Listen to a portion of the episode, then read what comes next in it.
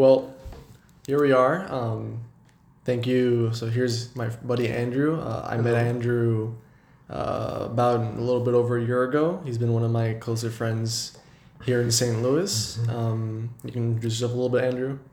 Uh, hello, my name is Andrew Brown. Um, I'm one of Chris's good friends from Saint Louis. Chris is one of my good friends in Saint Louis. Uh, yeah, we've been going to Wash U for about a year. Chris is from Miami. um, I'm from Sacramento. Sacramento. All the way across on the other side of the nation. All the way across the other side of the nation. uh, when uh, Chris was a freshman, there were uh, two Chris's in the group, both from Miami. Um, and I believe referred to we referred to one as Miami Chris, and then Chris is just Chris. So even though they're both from Miami, the Chris we're with is not Miami Chris. He's just he's just plain old Chris, I think. Well, thank you, thank you, thank you for, for sharing a little bit about. About my history, so yeah, yeah. But yeah, I appreciate you you coming, Andrew. You're officially the first person who I'm, who I'm um like talking and having conversation with. So a deep honor, deep deep honor. Well, it, it is an honor for myself as well. No, but all right, let's uh let's get straight to it. I'm gonna give you a very nice and broad question. Okay, cool. So if there's like something that like defines you as a person, hmm. what would it be? Cool. Okay. Um. Ooh, that is a good question.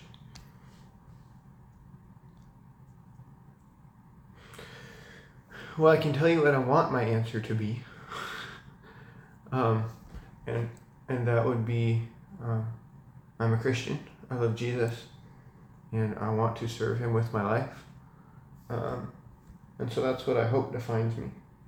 Um, and I guess if you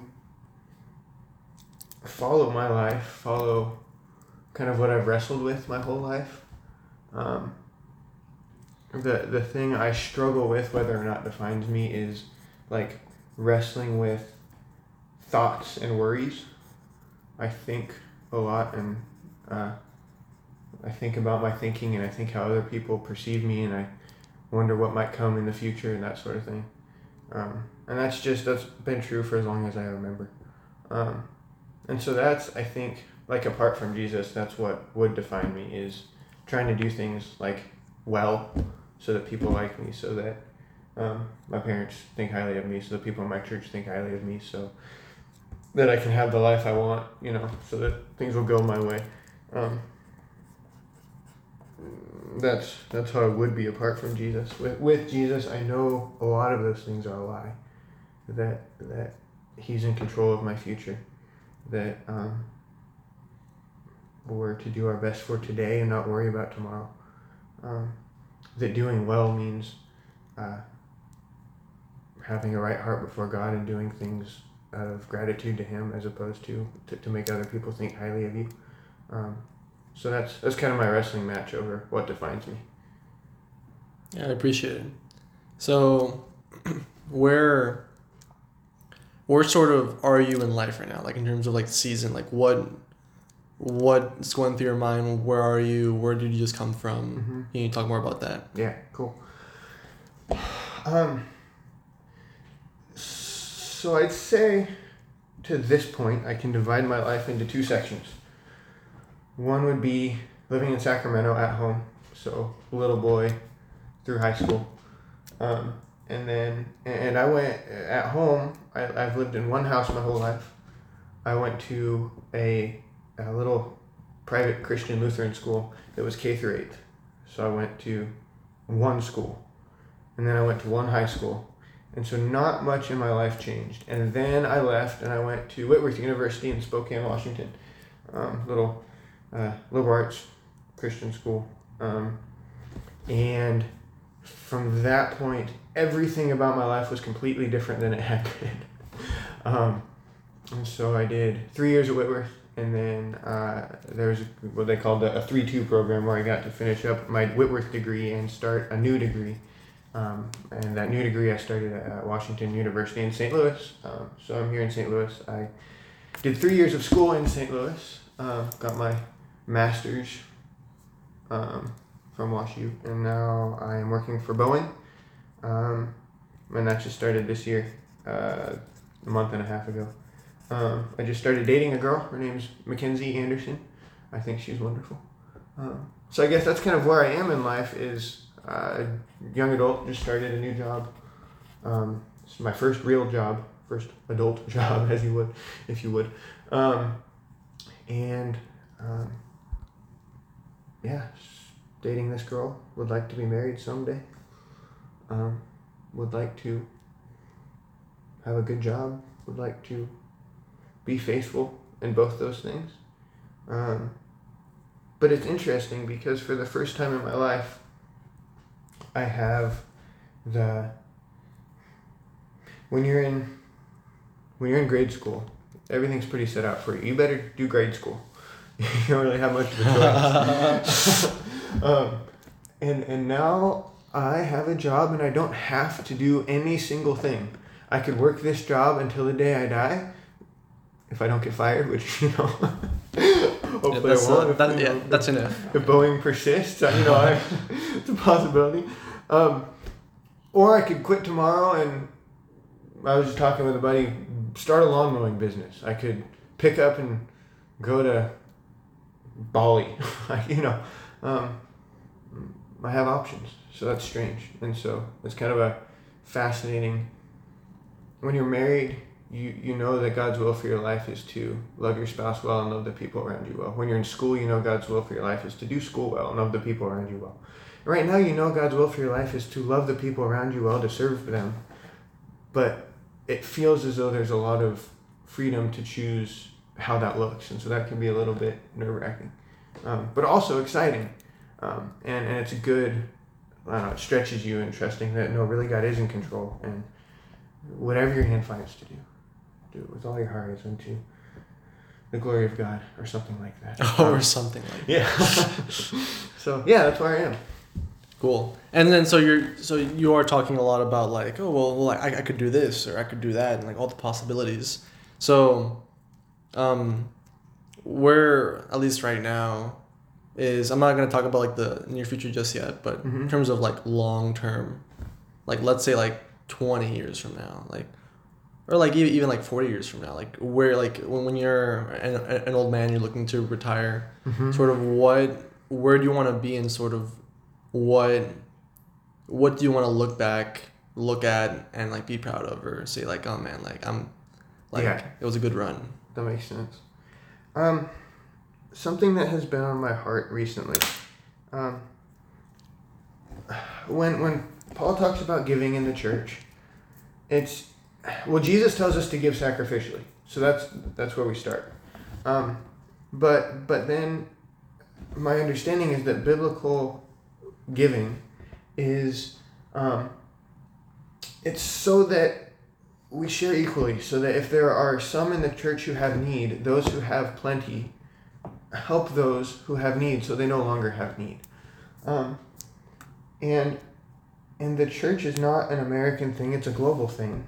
And there are there are all sorts of places in the church that, you know, they are just as much of brothers and sisters as the church down the street, and they have need. Um, and, and in America, we have physical resources.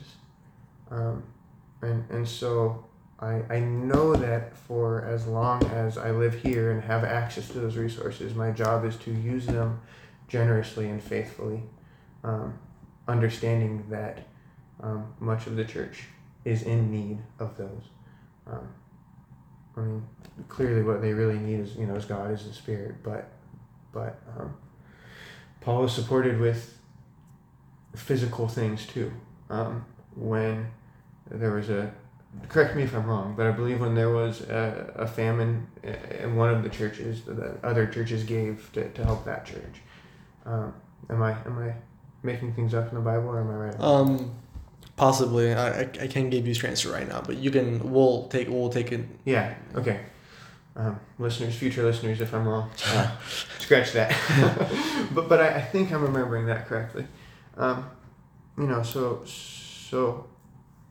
Well, certainly James talks about if you know brothers in need and you say go and be fed, but don't give them food, you don't really have much faith. Um, you don't really love them. You don't really mean it. So so I'm sure that um, as I am in the U S and have resources, my job is to use those resources to um, further the gospel, the good news, and uh, help the church in other places that, that needs what I have to help them. Um, and then recently, um, I, I heard of a man who bought up all the houses on his street and has, he, he says he has eighteen children. He doesn't really, but there he, he lets other people come and live in those homes, and, and they're just always welcome at his house. Um, and, and so if I'm sixty or eighty, I, I hope I get to look back and, and say I loved a lot of people in the name of Jesus and, and gave sacrificially. Spent my time doing those things more than other things. Interesting. So you're saying that when you look back, you want a life characterized by love and by loving other people, by being generous. Mm-hmm. Okay. Um, to the point where it's no longer comfortable for me. Mm-hmm. Yeah. So then that's where you would em- emphasize like the sacrificial mm-hmm. part of it, right? Not for the sake of sacrifice, but for the sake of love. Mm-hmm. But if what Jesus says is true, following him is going to require, in order to love like he has loved, we're going to have to sacrifice. Interesting. All right, cool. Appreciate you sharing. But now, but now more into, now that's like the overall like vision, just living a life marked by like yeah. gen- generosity and love. Well, now, let's say that you're sixty years old, you're seventy, and you look back and like, what do you sort of want to say? Like, what do you want to do and be like, man, that was that was fun. Okay. Yeah. Oh man. Um. I would love to shoot a big buck someday. Elaborate. With okay, so so, so there's this this uh, if you're familiar with the show Arrow.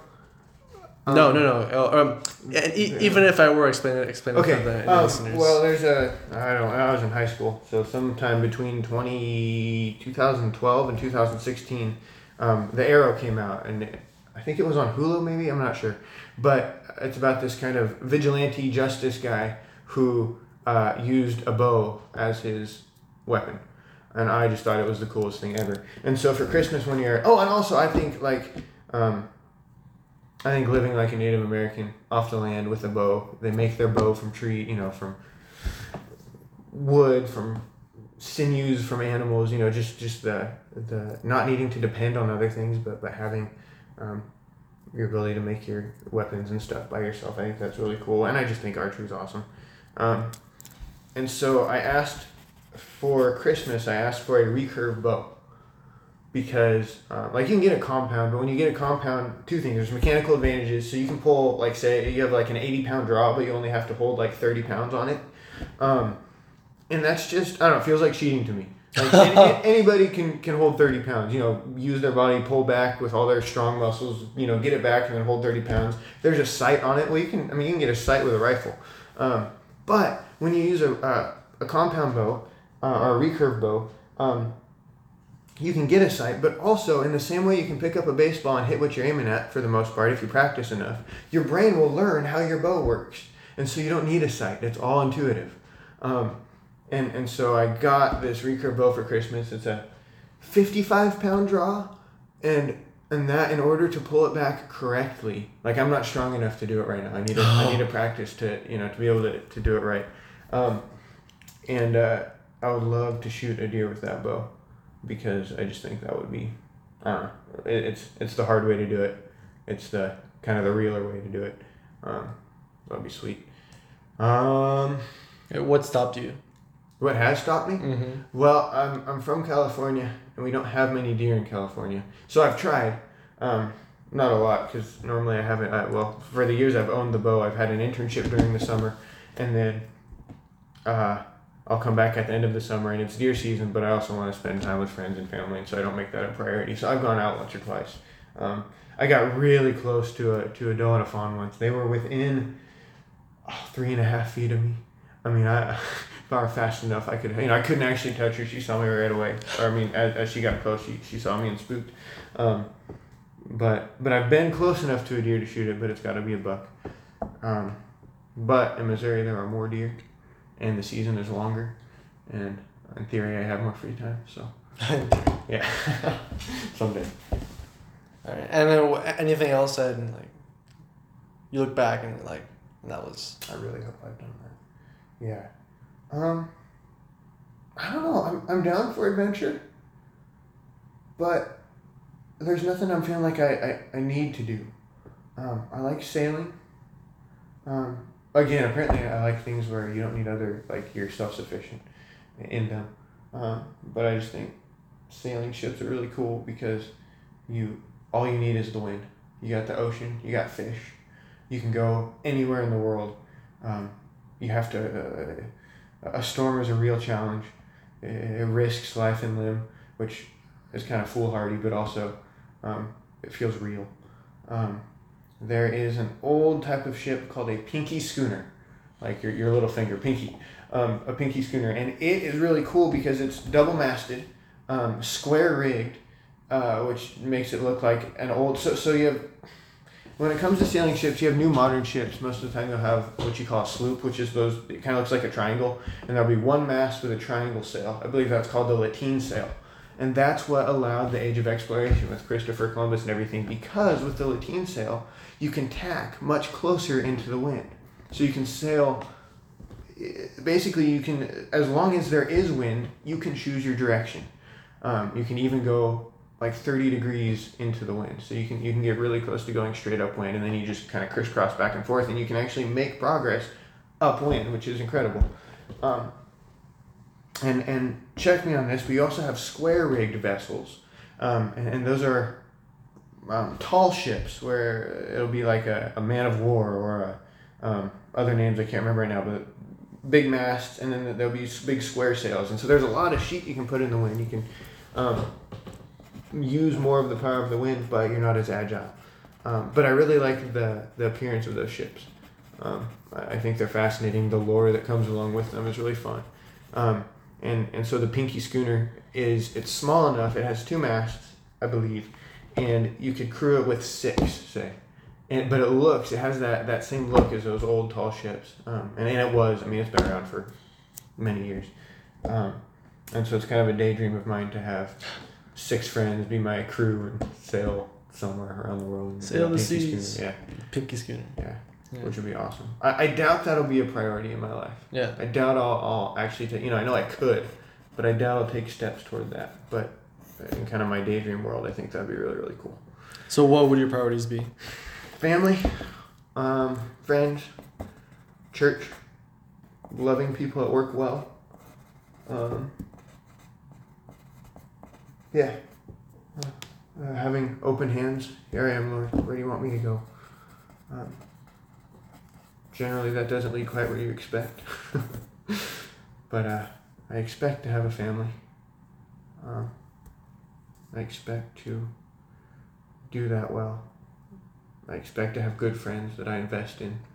And, and so the fun activities that I do, I expect to be centered more around how do I love these people well, as opposed to what, what exciting ventures do I want to pursue for myself. And if that, you know, if that ends up looking like getting a Pinky Schooner so I can do like a Bible camp with kids to teach them how to sail, oh my gosh, that'd be awesome. But, uh, you know, God could do that. Who knows if he will, but but that would be rare if he did. He may, and I would love it. Um, but I'm, I'm not really expecting that to happen. Yeah. Interesting.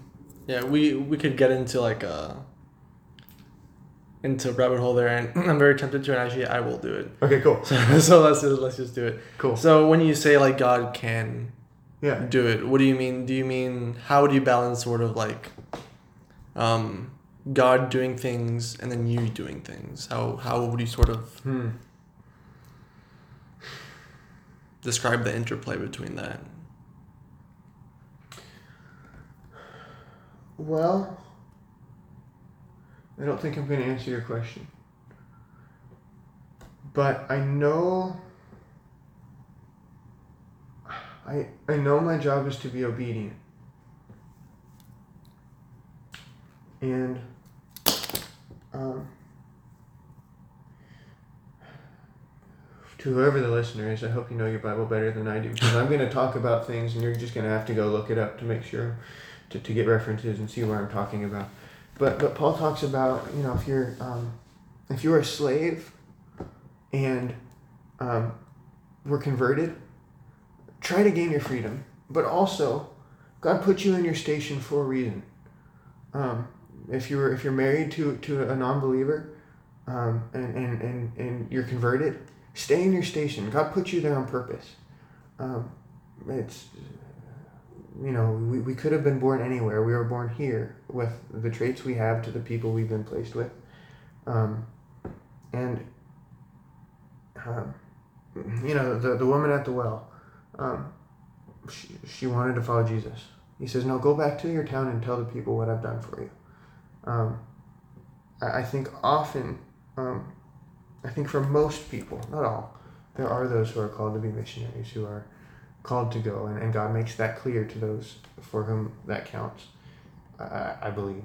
Um, but I think for most, our job is to be faithful in the station we have been placed. Um, and the station I have been placed um, looks like um, living in the States.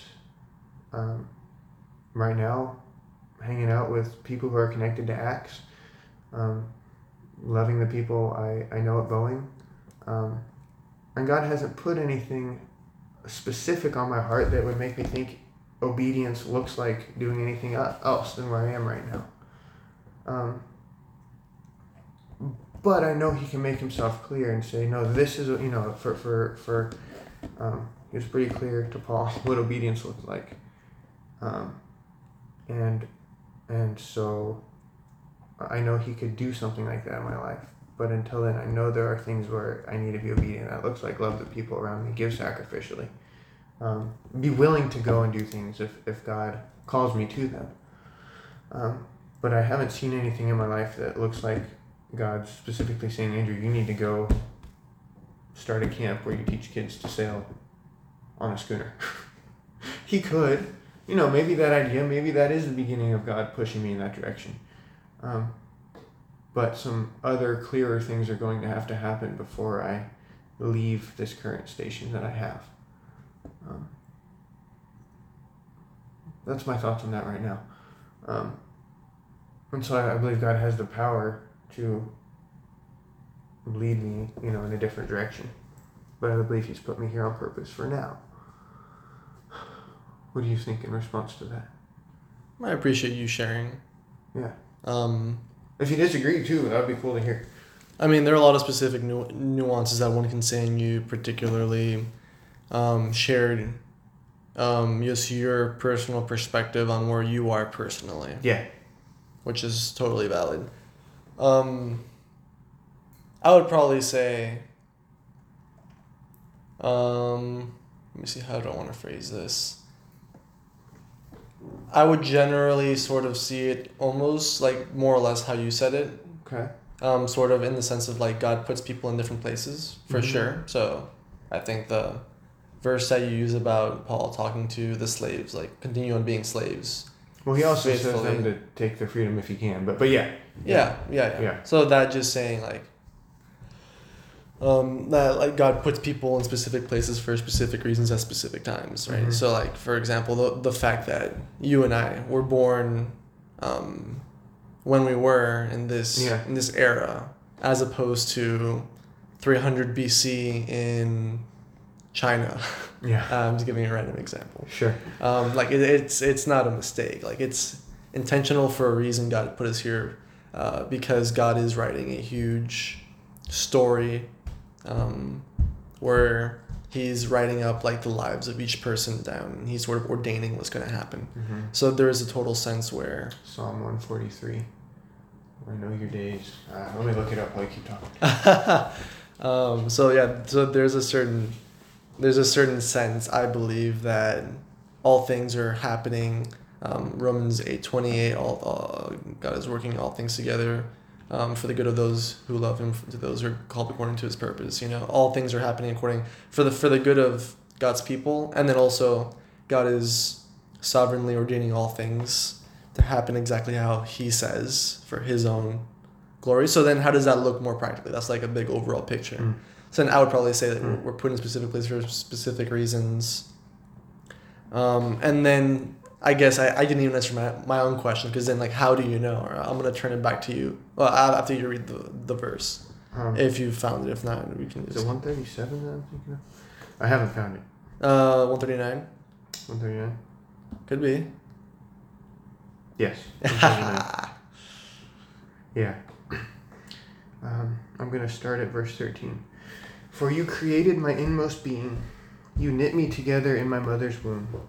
I praise you because I am fearfully and wonderfully made. Your works are wonderful. I know that I know that full well.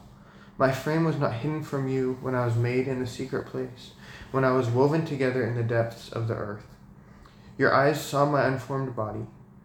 All the days ordained for me were written in your book before one of them came to be. How precious to me are your thoughts, God. How vast is the sum of them. Were I to count them, they would outnumber the grains of the sand. When I awake, I am still with you. Yeah, that's yeah. a very cool um, psalm. But I, I, I sort of gave the big picture. You sort of gave more of a personal, like how you would view it um, with the choices that you make. Mm-hmm. So um, I'm, I'm going to ask next, what, how would you sort of fall into what I was saying about just the big picture? Okay. Um,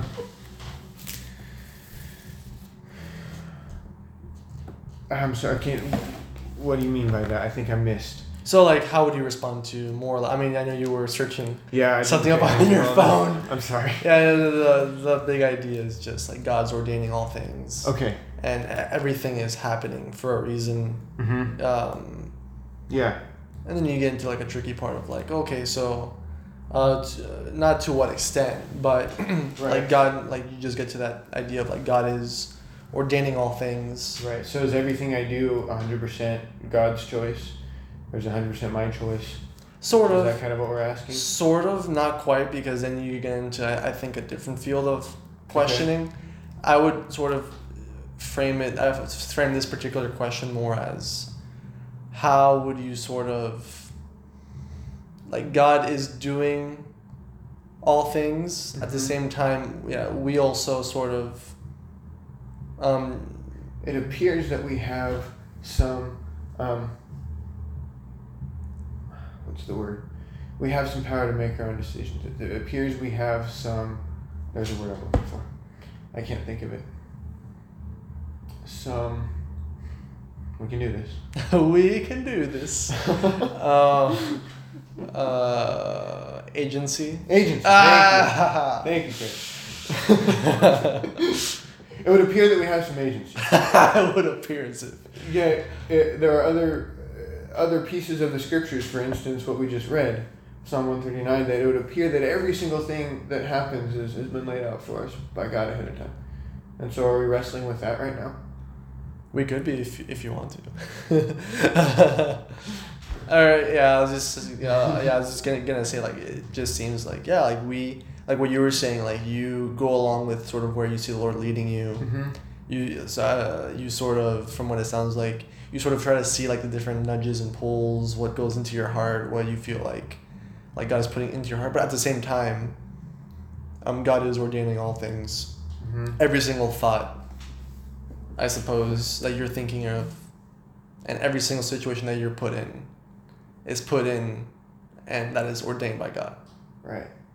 Yeah. Yeah. But at the same time, you're the one choosing to do specific things. Mm-hmm. So I, I, I don't know. Um, it's just interesting to ponder. Now I'm mm-hmm. I've sort of snatched the spotlight. Right. I gotta. So yeah. I I sort of wanna want to hear just some just just some thoughts, and then we can move to something. Yeah. Else. Yeah. I. Hmm. I don't have a good explanation. I, I don't have a satisfactory answer to, to explain how those things hold together. Neither do I think many people have, if if anyone. Hmm. I I I do have, uh, but but I do think we can say with certainty um, some things that are true. Um, for instance, um, Jesus talking to this, this to the disciples. John the Baptist, I believe, has just been killed, um, but they're talking about John the Baptist, um, and, and he asks the disciples, "Who do the people say that I am?" And the disciples say, "Well, some say you're Elijah come back from the dead. Some say you're somebody else, I can't remember. Some say you're John the Baptist raised from the dead." And then Jesus says, "Who do you say that I am?" And Peter replies, saying, "You are the Christ, the Son of the living God." And Jesus says to him, "Don't think that man has revealed this to you. Only the Father in heaven can reveal this to you. This has come from God. You cannot know this because of the things that, that, that humans teach you. This is knowledge that comes from God." Um, and, and so we can be sure that if we know the Lord, if we're walking in His will, you know, if, if we're being obedient to Him, um, it's because He has given us, He's allowed us to know the Son. We we can't know that Jesus is the Christ, the Son of the living God, with without the Father teaching that to us. Um, and and so we can be confident that, that God does that. Um, at the same time, um, Joshua saying saying to the Israelites, "Choose this day who you will serve." Um, and, and so it, it seems that, that both are true. If I find myself following Jesus, it's because God has done that for me. Um, but it also seems that I would have the freedom to, to reject that. Um, and maybe even to say yes. But if I say yes, I would say it's because the Lord helped me to do that. Um, and so, yeah, it, the Bible seems to acknowledge that we have some agency, but also it seems to be pretty clear that that um, God's in control and, and leads and ordains. Um, so I think both are true. And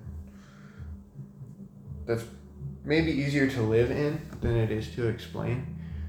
I, I know I have to make choices that honor God, but I can live in peace knowing that God's in control and He has power to ordain what happens and stuff. So, yeah. Those are my thoughts on that. I'm sure people have wiser answers than that and more scriptural answers than that. But yeah, that's yeah. that's where I am in that at the moment. Yeah, cool. I appreciate you sharing. I'm going to make a... hard left turn? Um, I'd say like a... I, I wouldn't say hard. I'd probably say like medium to hard.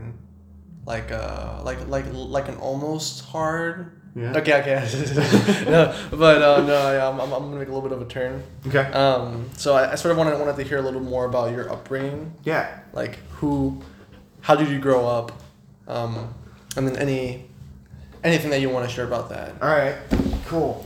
I. Uh, I was born to two parents who held me in their arms, and, and their first words over me.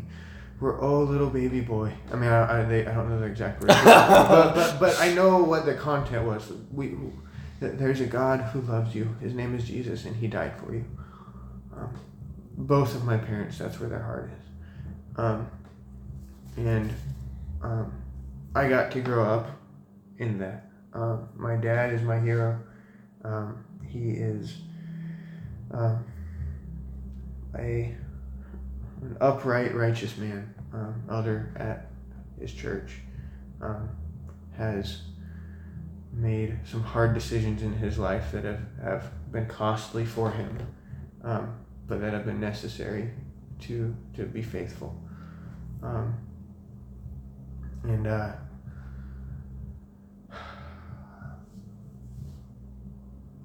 I uh, I think we're gonna go here. Um, Chris, do you know where I'm going? No. Okay. Um, may I say a word to the young men, or should I not? If you want. You think? You can talk about whatever you want, man. Okay, cool. We're gonna go there then.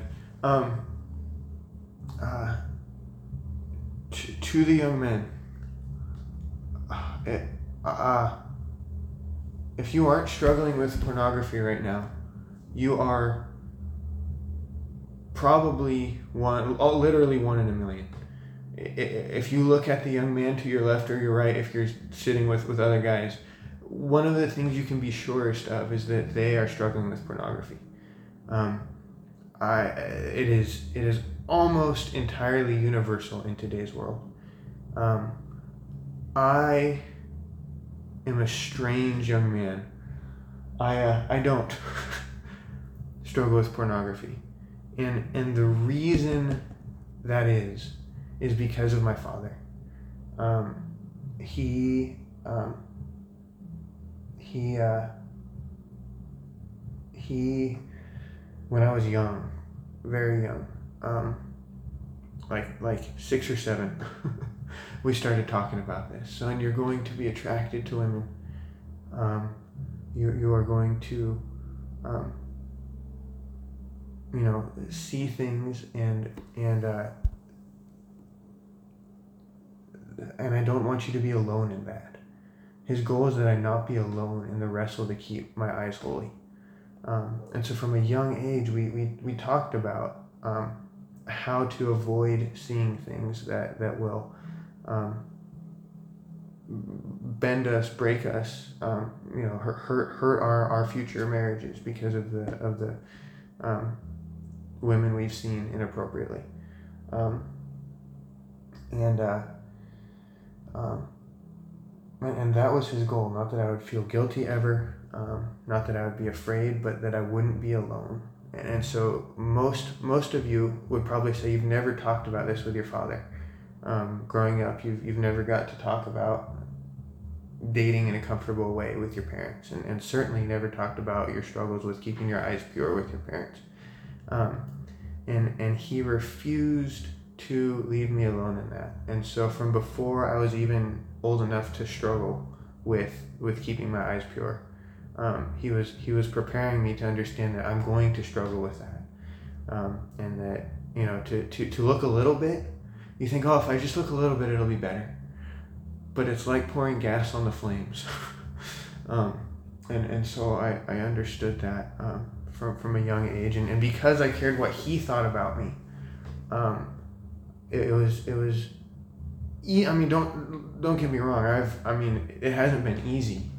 Um, I've struggled with thoughts. I've struggled with, with, with being pure, um, but but because of his support in my life and willingness to talk about this with me, um, I I have not watched pornography, um, and so I just want to encourage you. Um, you you all probably do, um, and and that's part of the world we live on. And you there there is hope. You will beat it. Um, I can tell you, point out many men who have, but also um, your sons don't have to struggle with this. And the way you can keep them from doing that is to um, not leave them alone in it.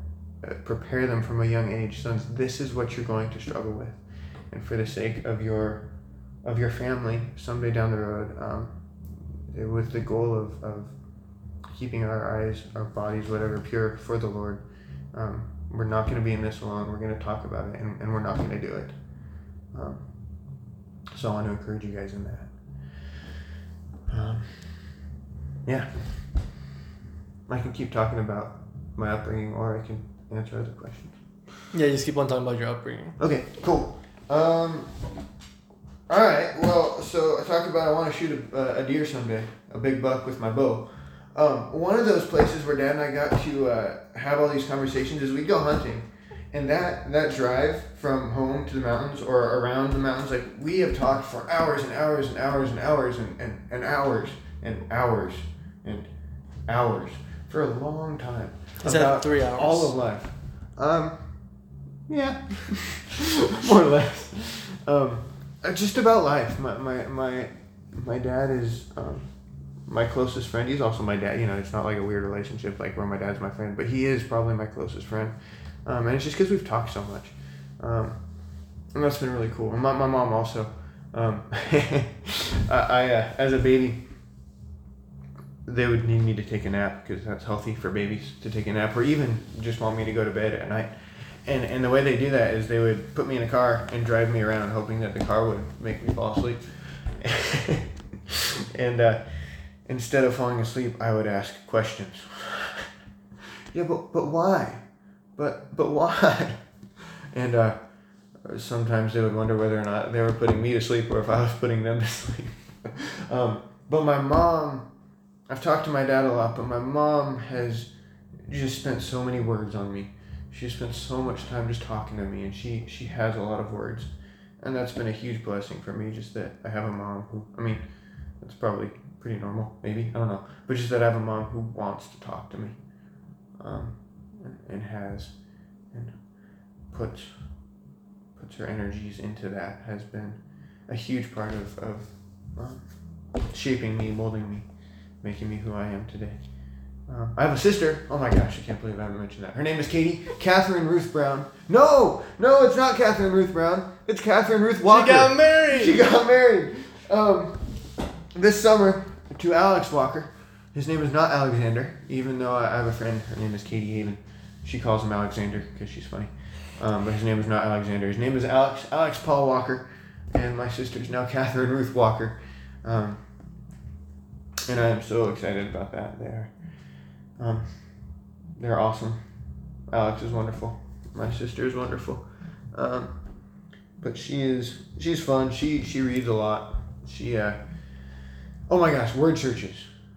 So, so you know how the substitute teacher comes in a class and he gives the whole class a word search? No. Oh, well, uh. No. Were you homeschooled? No, I wasn't. Did you have a substitute teacher? Yes. Did he give the class a word search? No, so I was public school, so we didn't actually like learn anything. But no, I'm not. I'm oh. kidding. I'm kidding. I'm kidding. I'm kidding. I'm kidding. Shots fired.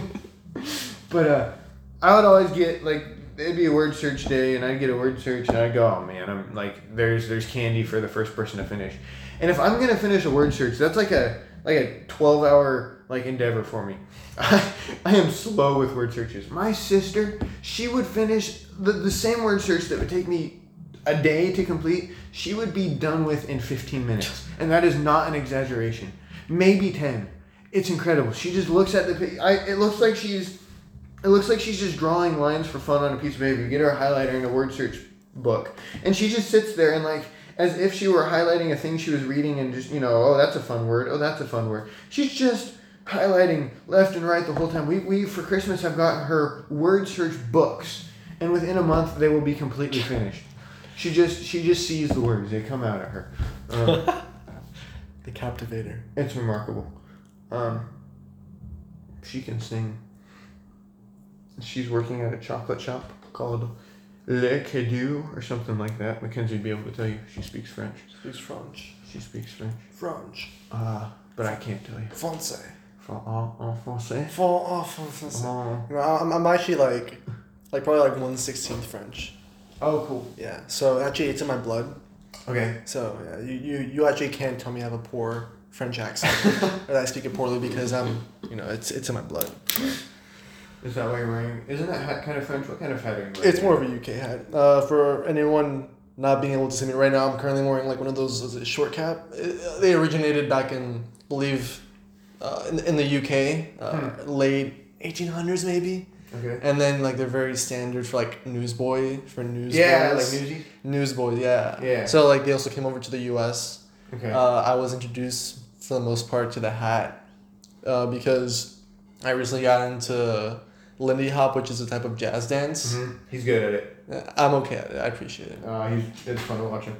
And it's it's a hat that a lot of pe- people wear. So I I thought, you know what, if I'm gonna like be a jazz dancer, you know, you gotta you gotta go all in, you know. Yeah. you just gotta commit. Just, yeah.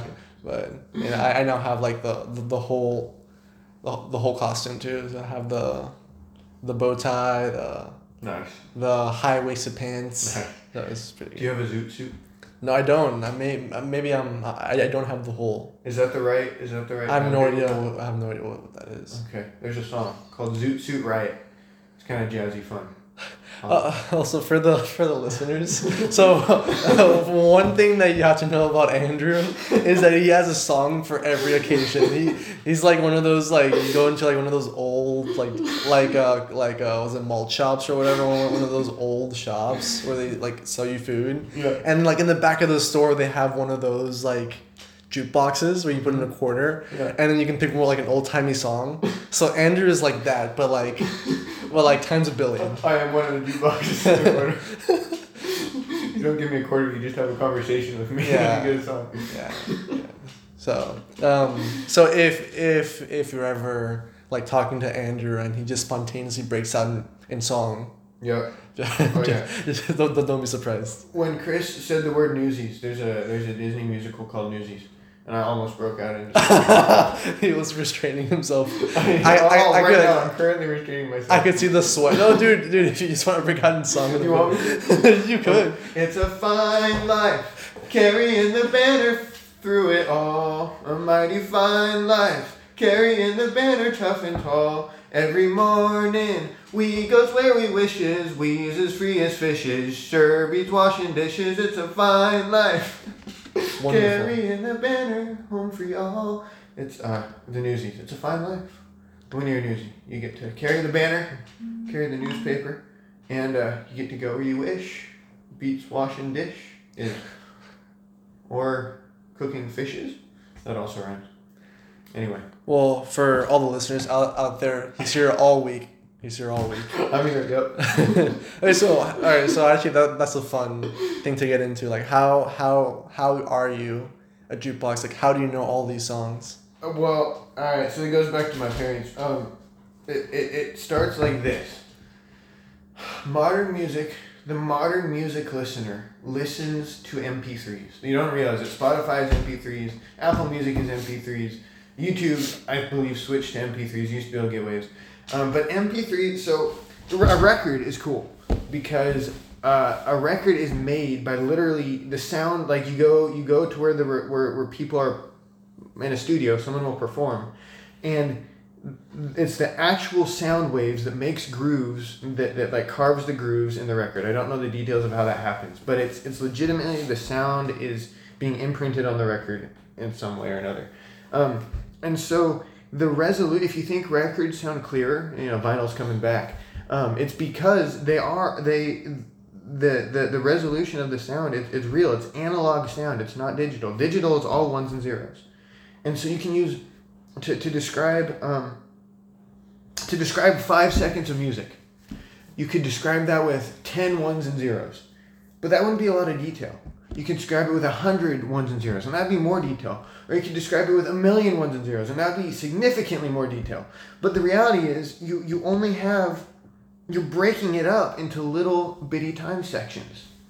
And and saying, well, and you're, and you're approximating. You, you, you, you say between this time and this time, the sound is this. And then between this time and this time, the sound is this. When in reality, between whichever two times you, you, you pick, the, the, the sound is changing a little bit. But digital things only allows you to approximate. And and with digital music, you can do, do those approximations really well to the point where you can't even notice the difference. Um, but with a record, there is no approximation. It's the real sound going on. And and so and so it's it's a higher resolution sound. Um, but M P threes, both they're two popular types of music files. There's WAV files and M P three files. Um, And M P threes are just a lower resolution sound. Let's I don't know the actual numbers at all, but but for, let's say, five seconds of music, uh, an M P three file will use a million ones and zeros. And for a WAV file for five seconds of sound, it'll use fifteen million ones and zeros. It's just, it's higher resolution. Um, and so my family growing up, um, we we still, just Dad's switching over to a like a computer that holds all of our music. Um, but we've listened to C Ds my whole life because C Ds are waves. They're not M P threes. They have the higher resolution sound. Um, and in our living room, we had a C D player that held four hundred C Ds, and it was hooked up to our. Uh, well, we, we also like like uh, like like speakers, um, and you could you could go out on my front porch. And if we turn the music on, maybe even onto our lawn, and you could feel our, feel the bass coming from my house. We uh, we like speakers, but um, there was no. I did not have my music, and my sister had music, her music, and my mom had her music. There was no like our music. We had our family shared the same music, and it was from that C D player that sat in our living room with four hundred C Ds in it. And we also have another one that holds like three hundred fifty that has all of our Christmas music in it, and then there's one out in the back room that another four hundred holder. Um, and the Christmas music one is not full, by the way. There's only about forty C Ds in there. Um, but so we just have this kind of shared body of music that we all love. And my parent, my dad was born in nineteen fifty-nine. My mom was born in uh, nineteen sixty-three. Um, and so that's, you know, that's the sixties, the seventies, the eighties, the nineties, the two thousands of music. And they have just over their life picked up the good stuff. Um, the good stuff from the sixties, the good stuff from the seventies. And, you know, all the music in the sixties was not good. But there was a lot of really good music from the sixties. There was a lot of really good music from the seventies. Um, and so they've had a lifetime of sifting through music and, and finding the stuff that's good. Um, and and then those songs made it made their way into our C D player. Um, and so I uh, I love that music because... Often, and, and this is partially just what my ear is used to, but but most of the modern music I hear, I think it just, it doesn't, it's not, I don't enjoy it as much as the older stuff. And and and part of that is because, I, like I said, my, you know, I'm I'm used to hearing a certain thing, but also most of the music I hear today isn't as good as the music of the, uh, isn't as good as the older music I hear, because I know, let's say I know thirty songs from the sixties. Well, there were a million songs written in the sixties. I know the thirty that were good enough to, to still be around today. You know, same for the seventies, same for all of that. And so much of the music we listen to, it doesn't have the, the quality to to sustain, you know, one hundred years from now. Um, but I've gotten to listen to a lot of the music that that has kind of passed the test of time. Um, and so, so often I find myself disappointed in, in the stuff I hear today. And that's not because there is no good music today, but it's because there's so much good music from the past that I'm familiar with that, that hearing kind of the run-of-the-mill, an artist is making a song because they want money as opposed to because they're a real musician, because it's really good music. You know, I, I find myself not not loving a lot of the stuff I hear today. Um, and I could do well to probably listen a little harder. But uh, that's why I like music. That's why I know music. For everyone listening in our... very extremely professional uh, totally recording studio. The table's about to fall over. um, it's actually a, what is that? Is that a record player? Yeah, yeah. Yeah, yeah. And then, so my roommate Tommy. Yeah. I, I think it's Tommy. It is Tommy, yeah. Yeah, he he owns, so he, he owns a few a few C Ds. Uh, however, I've never heard him use any of them. Oh, Tommy. So what a lame guy. Oh, I know. You play one for me? Huh? I got him to play me something. Oh, really? So, yeah. so okay, so it actually works. Yeah, yeah. yeah. I know the C D player does. I think he used use the record player as well. What's the difference?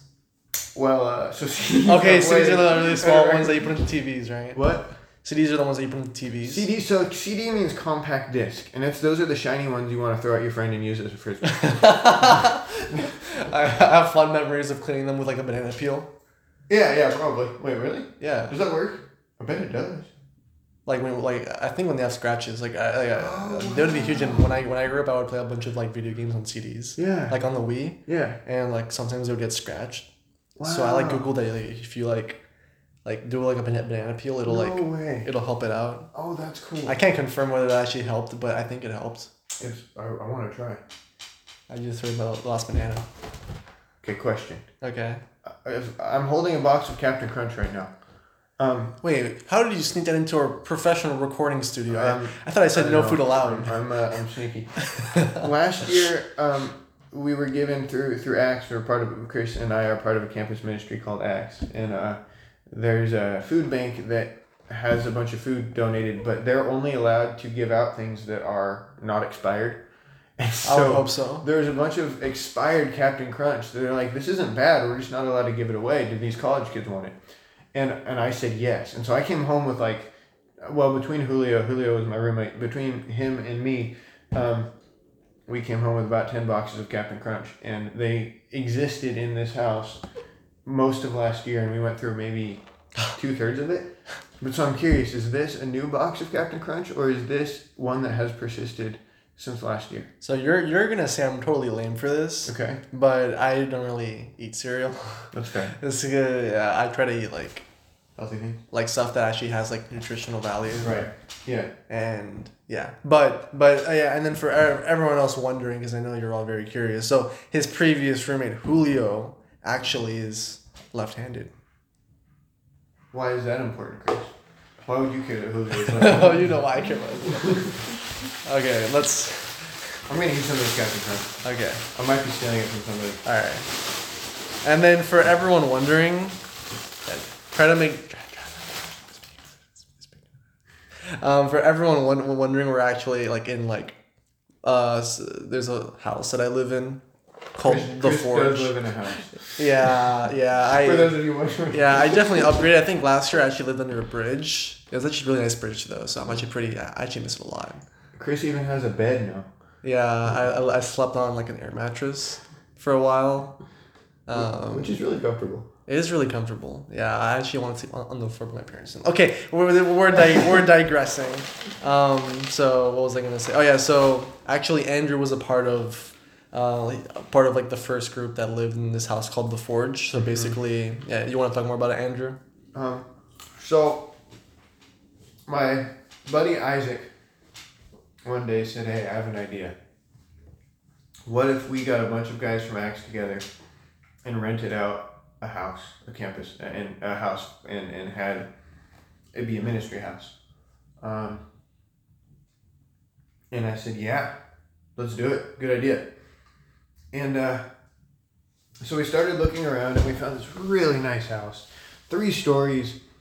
We could probably have room for six or seven, maybe even eight guys in it. And, and, and if we had that many guys, the rent would be cheaper than almost anywhere in Saint Louis.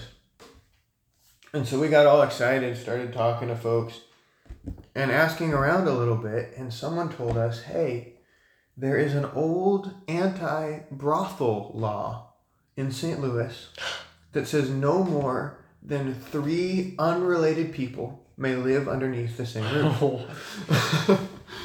And so we went, oh, well, bummer, because that means that I mean we couldn't have seven or eight guys living in this house, and and six guys wouldn't be enough to make it. Oh, no, no, sorry, we couldn't even. We could only have three guys in this big house, which would mean rent would be you know over way way more than we could afford.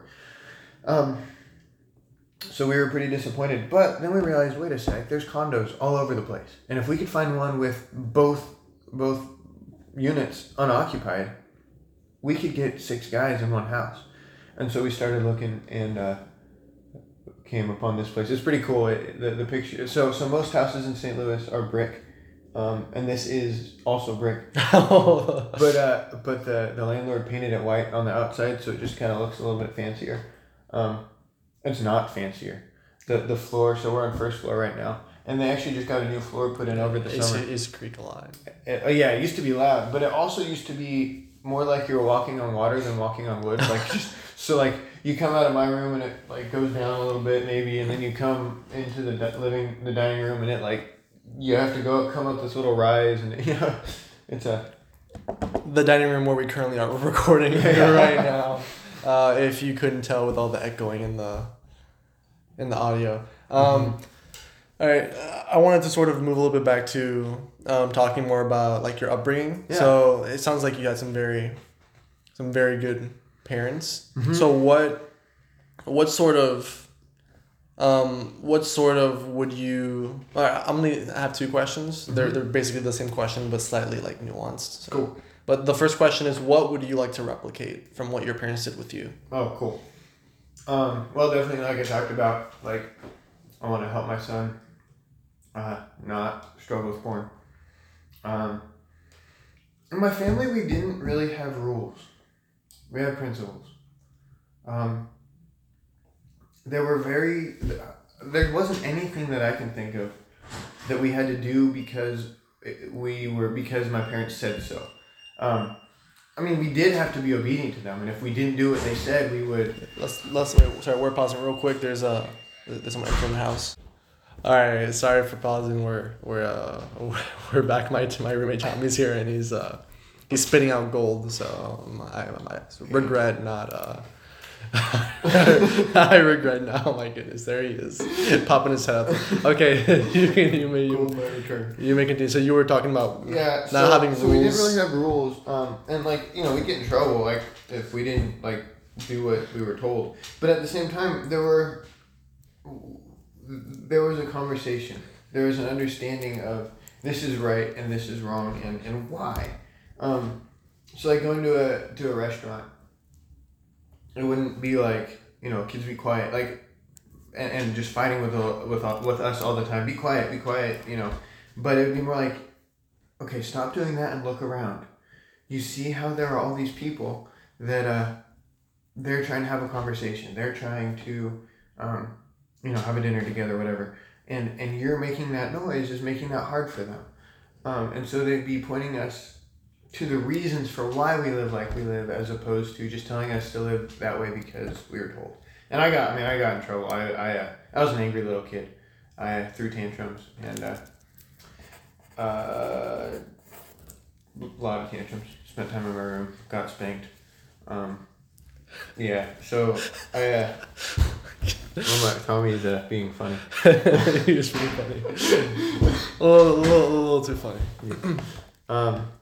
So the original question was, um, what sort of would you want to replicate if the Lord were to give you children? Yeah. So I, I want to replicate that, like, understanding of, like, uh, we do things, like, building into an understanding of why we do things, not just that we do things because we're told.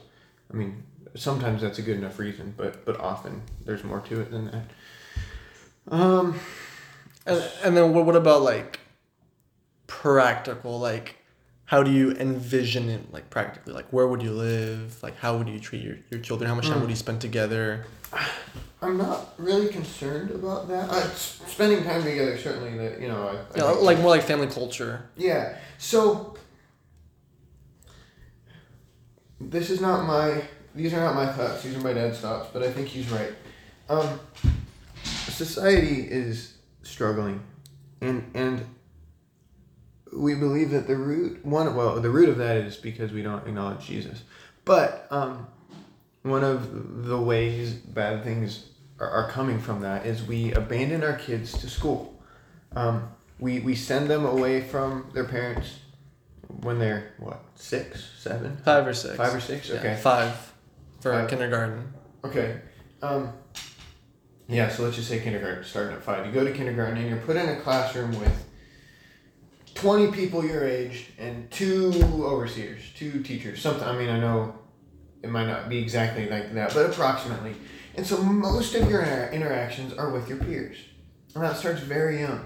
Um, and, and what happens is kids begin to care more about what their friends think than about what their families think, than about what the adults in their life think.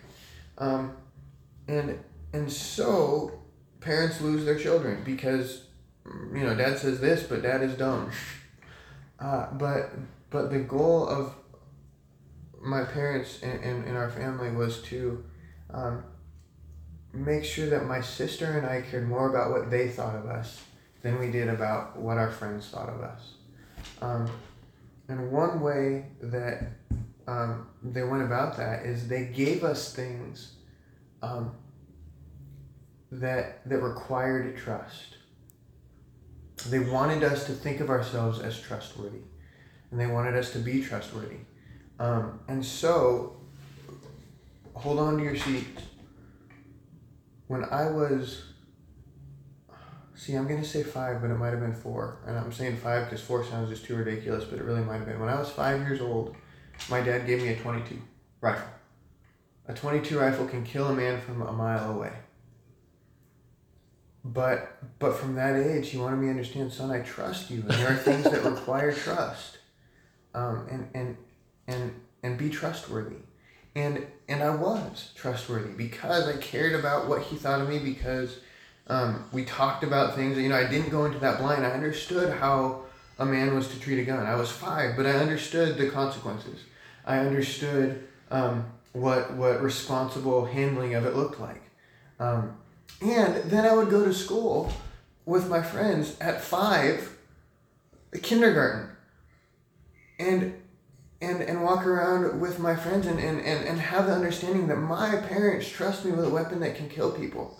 I'm not just a five-year-old. I'm I'm I'm a man. I've got I've I've got uh, you know, my job is to do right and and um, protect people and, and be trustworthy, and, and people are going to trust me with things, and I'm to carry that out responsibly. Um, starting at five. And also, oh my gosh, my dad thinks I'm worthy of having, you know, friends were playing Bionicles, which is not a bad thing. I also love Bionicles. Um, video games and, you know, whatever. And, and, and I had a twenty-two. I, you know, I, I, I, I cared about what my parents thought more than what everybody else thought, because they, they thought I was worthy of carrying a twenty-two in kindergarten. And actually, I have, I have, we did these things called, I don't remember, maybe Wow Books. I don't know, but, but like every month, every week we'd uh, on a page write something, and so every month or something, I don't know, we, we made these books where we would practice writing sentences and then do an illustration. And in kindergarten, you, you, you see the progression from, you know, I had a B B gun and I was all excited about my B B gun. And then in kindergarten, I have these books of, and my twenty-two that I'm so excited, you know. Um, so, so my parents saw to it that I was trustworthy by teaching me what trustworthiness looked like and then giving me something that required trust. Um, and that was cool. And and I, I don't think I'll give my kid a, a gun younger than five. But uh, like six maybe. But I'll probably give him one at five. You know, I, I, any younger than that, you're just not capable of understanding. But kids are capable of understanding weightier things, I think, than we we give them credit for.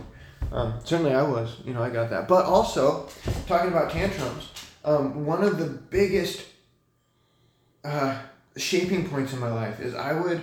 Before Dad got home, I would, when I get hungry, I'd get, my blood sugar would get low and I would get angry.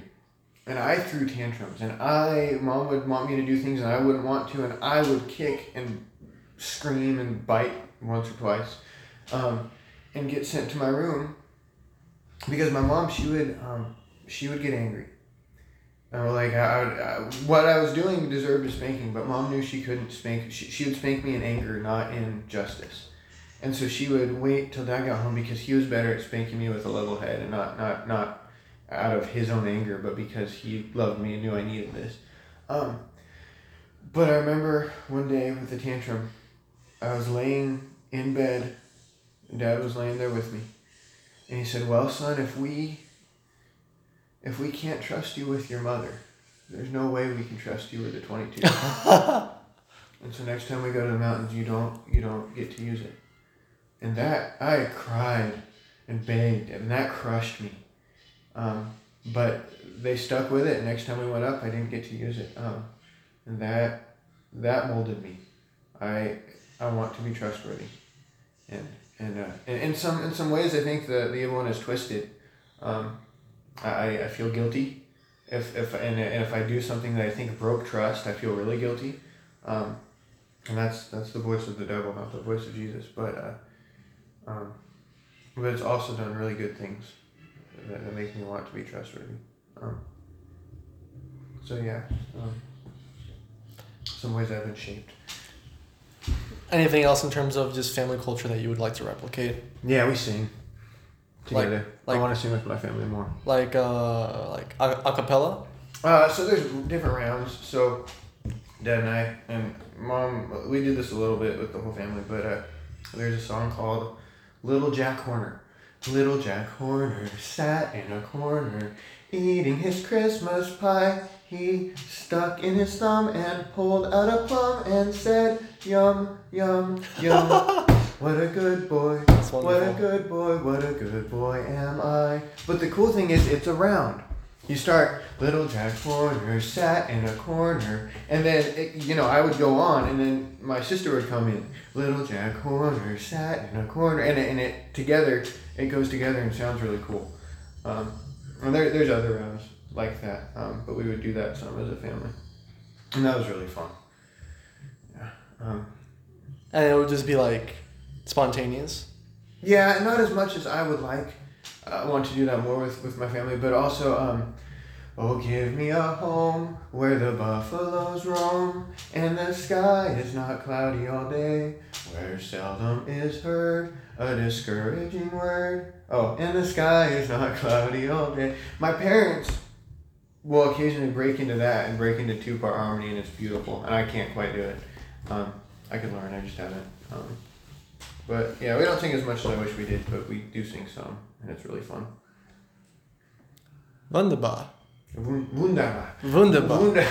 Yeah. So I actually, um, let me see, today is Sunday, and like... Today's Saturday. Today, today is Saturday. Oh my goodness. Dude, I, oh my goodness. In about not nine days, I'm, I'm actually going to be in a... in a Reformation play, like a like a play like of the of, of the oh, Reformation, like and I shall be John Tetzel. Oh, cool! So I've been I've been working on my German accent. Cool. It's it's not very good yet, but we're, we're we're working on it, right? But yeah, that was a fun side bit. So, anyways, anything else uh, in terms of culture? Culture, cultura, la cultura, Chris. Culture. Chris, Chris Lopez. Chris Lopez. Lopez. Uh, hmm. Um, culture. Like family culture. Yeah, family culture. Um, I think it's really cool that, like, my parents on purpose didn't get my sister and me headphones. Like, they didn't want us to be able to, um, like, run away and and have our again like, the goal is that we cared more about what each other thought than what our peers thought, and so. Like as a family, we had music that we liked and and uh, and, and and and cared about it. I wanted to, you know, know each other's music and and mm-hmm. and, and yes. Yeah, so so something that was really cool. Um, I'm older than my sister and I'm bigger than she is. And and so because of that, you know, in some ways, growing up, you know, mom gets to tell her what to do, dad gets to tell her what to do. I'm her older brother, and I don't exactly get to tell her what to do, but when it comes down to it, she doesn't really have any power over me. And they understood that she needed, um, she needed to feel like she was in control of something, just just to kind of be a, for her self-image. Um, and so, things like her room.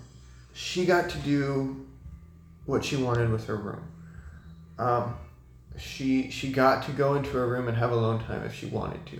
I mean, not like, I mean, you know, mom and dad were allowed in there, but if she wanted to go in the room and not let me in, she was allowed to say that. You know, she, she got to have control over that place. Um, uh, a dominion, if you would.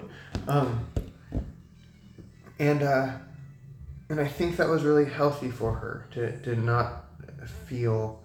Um, You know, because cause, cause if she didn't get it that way, she might have tried to get it in any other unhealthier ways. Or unhealthy ways. Um, and so I think that was really wise of them. Um, but so I don't want it to sound like I'm, I'm saying that everything needs to be, like, communal. Because I don't think everything does need to be communal. But, like, with the whole music, that uh, it's really easy to... Music is a place where it's easy to go astray. My, well, my friends like this music. And oh, it's just fun. It's just music. It's okay. Well, listen to most of the music. It's not just fun. It's not just okay. It's about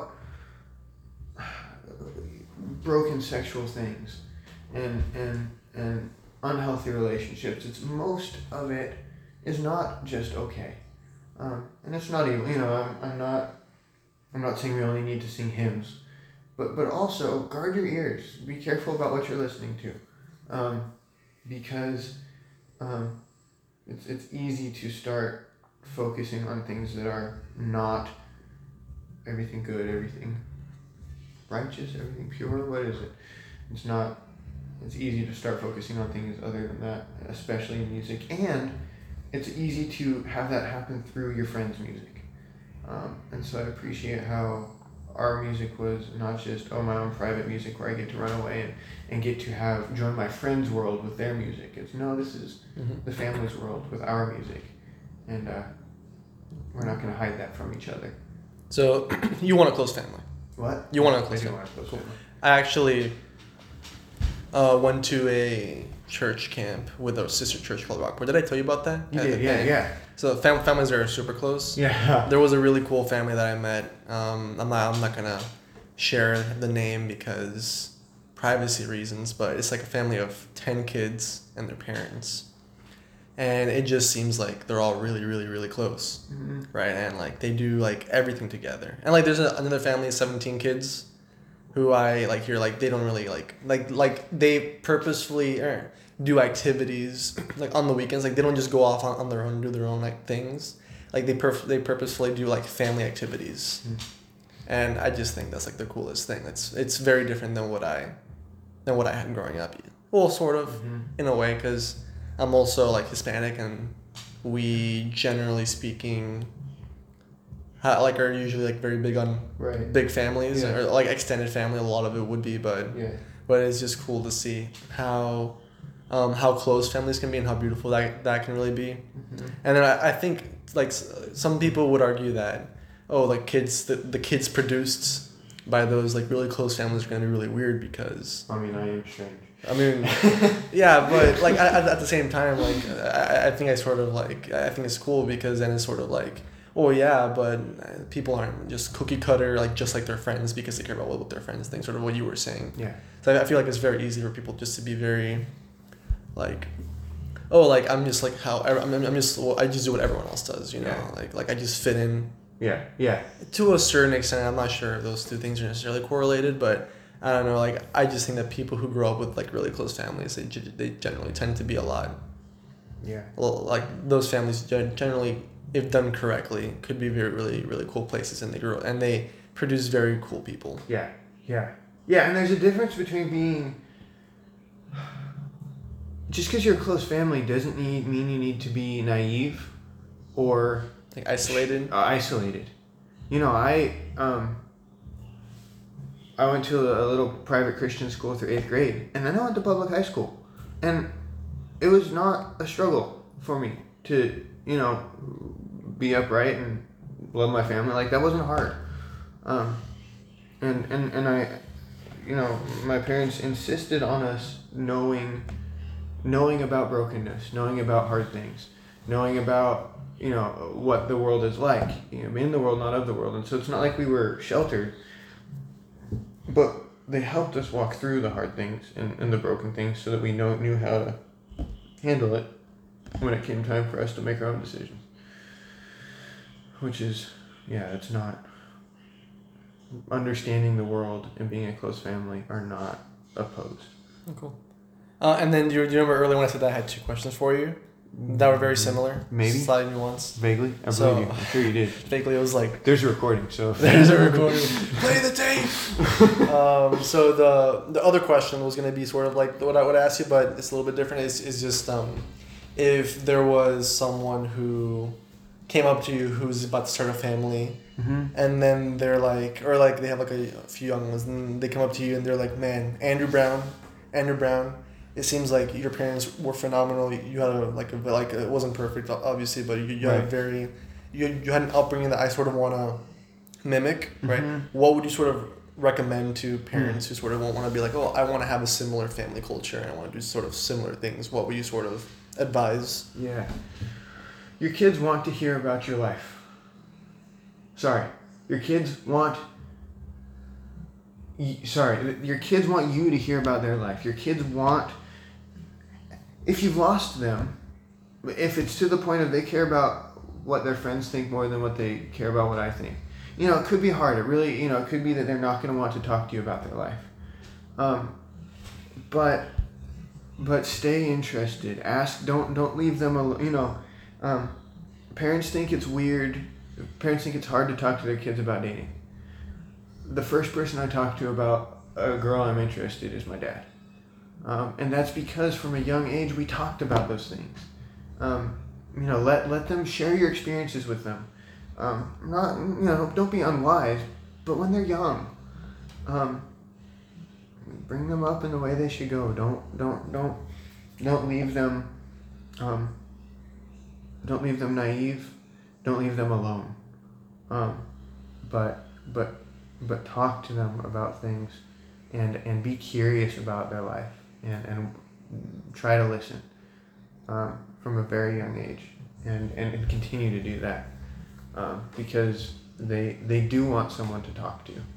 Um, they do want someone to care about them, um, and and and they and they.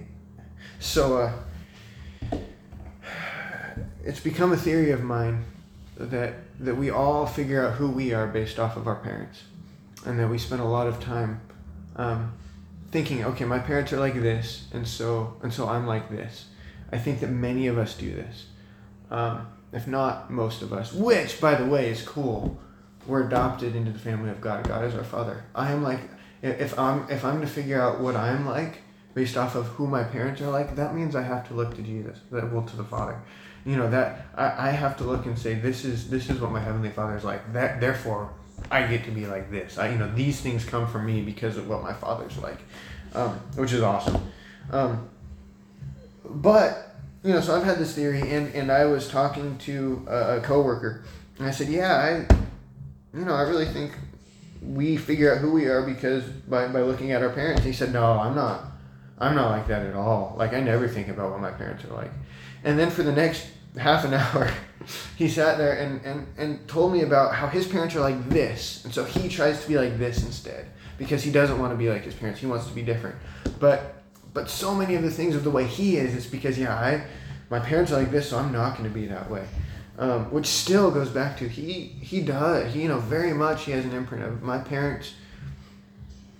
They're this way, therefore I'm going to be this way, um, and and and so to say that our kids don't care about what we think, um, don't want our input, um, it's just simply not true. We are built to care what our parents think, um, and and so just just have that confidence that your kids care about you more than you realize. And I think if you start young enough, they're going to continue to want to talk to you and be open with you about their life, um, all the way. You know, we my sister and I through high school um, had a wonderful relationship with our parents. Through junior high, a wonderful relationship with our parents. That's not to say there weren't hard things.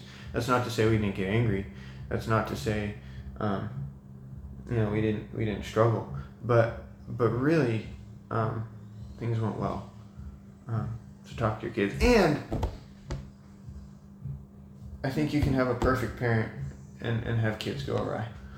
Um, you know, Jesus is in charge of changing hearts, not parents, and and so um, there there's it's, it's not like you've.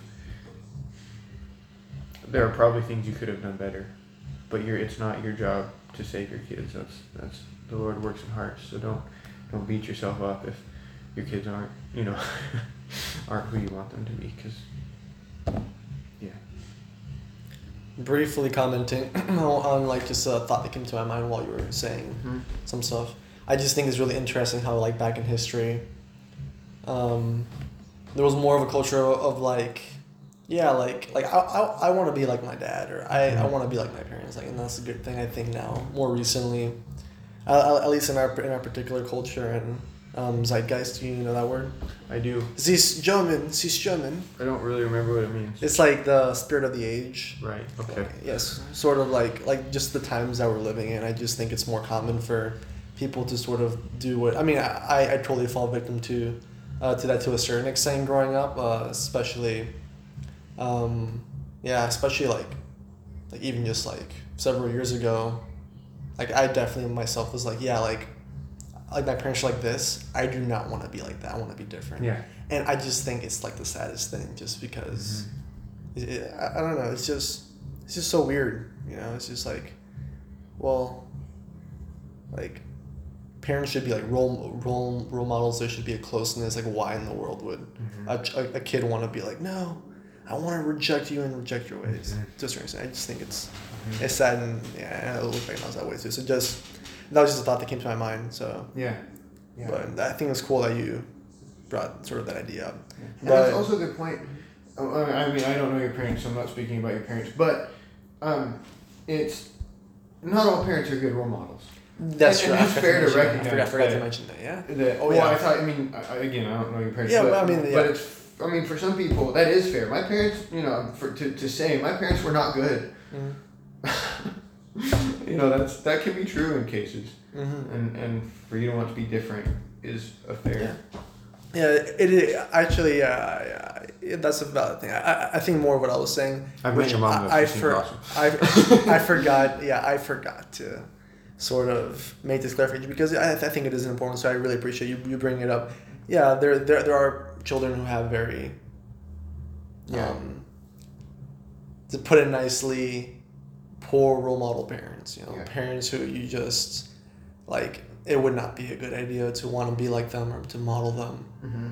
And that's the reality that, like, yeah. And, and like, in, in those cases, it's actually good. I mean, it's sad that the situation has transpired in that way, but it wouldn't be a good thing for a kid to be like, well, my dad did this, did this really horrible thing, and he's paid the price, and now I want to do yeah. something else, and I want to do something different.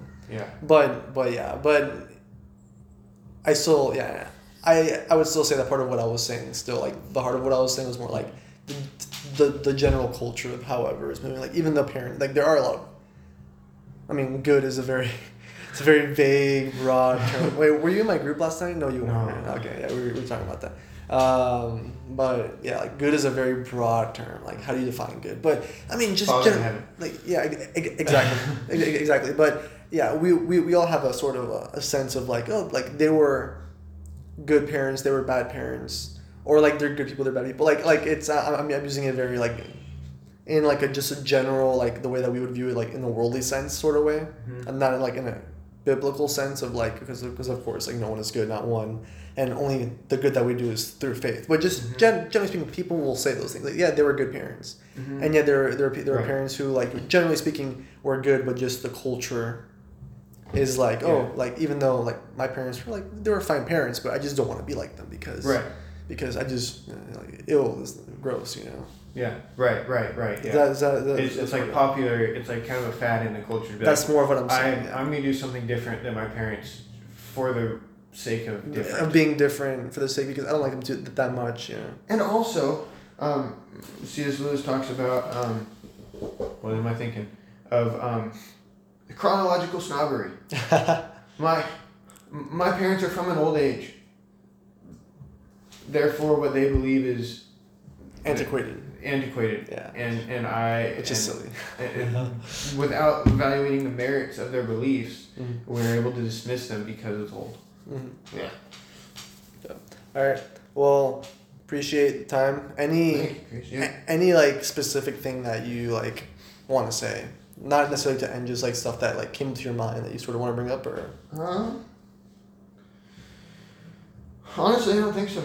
Yeah, it's been a good conversation. Yeah, good conversation. I appreciate appreciate your time. One last Enjoy. one last thing. So if you do have children, yeah, can you, for the sake of the podcast and for the sake of the viewers, not not for me, but just for like the people who are mm-hmm. listening, of course, not of course. not for me, but no. um, would would I would would I would you um, make me one of your children's godparents? You know, Chris, I'd have to ask my wife. no, no, no, no, no, no, no, no, no, no, like, like, like, like, yes or no question. I have my wife, and I would have to talk about it. I mean, you can. Uh, I mean, but you can tell your wife in the future, like, well, I promised him on a podcast. It's, it's, it's recorded. I love my. I would love to have that conversation with my wife and decide whether or not. But I, I can't. I can't answer that question. Yes or no. But I would, I would love if you were a sh- big part of my children's life. I can say that with a good conscience and full honesty. I hope you're a part of my children. Uh, well, you know what, this this podcast will not air anymore. Oh, no. no, I'm kidding. It was, it was it was wonderful getting to talk to you. Thank, thank, thanks for coming. All right, see you. Thanks for having me. Bye.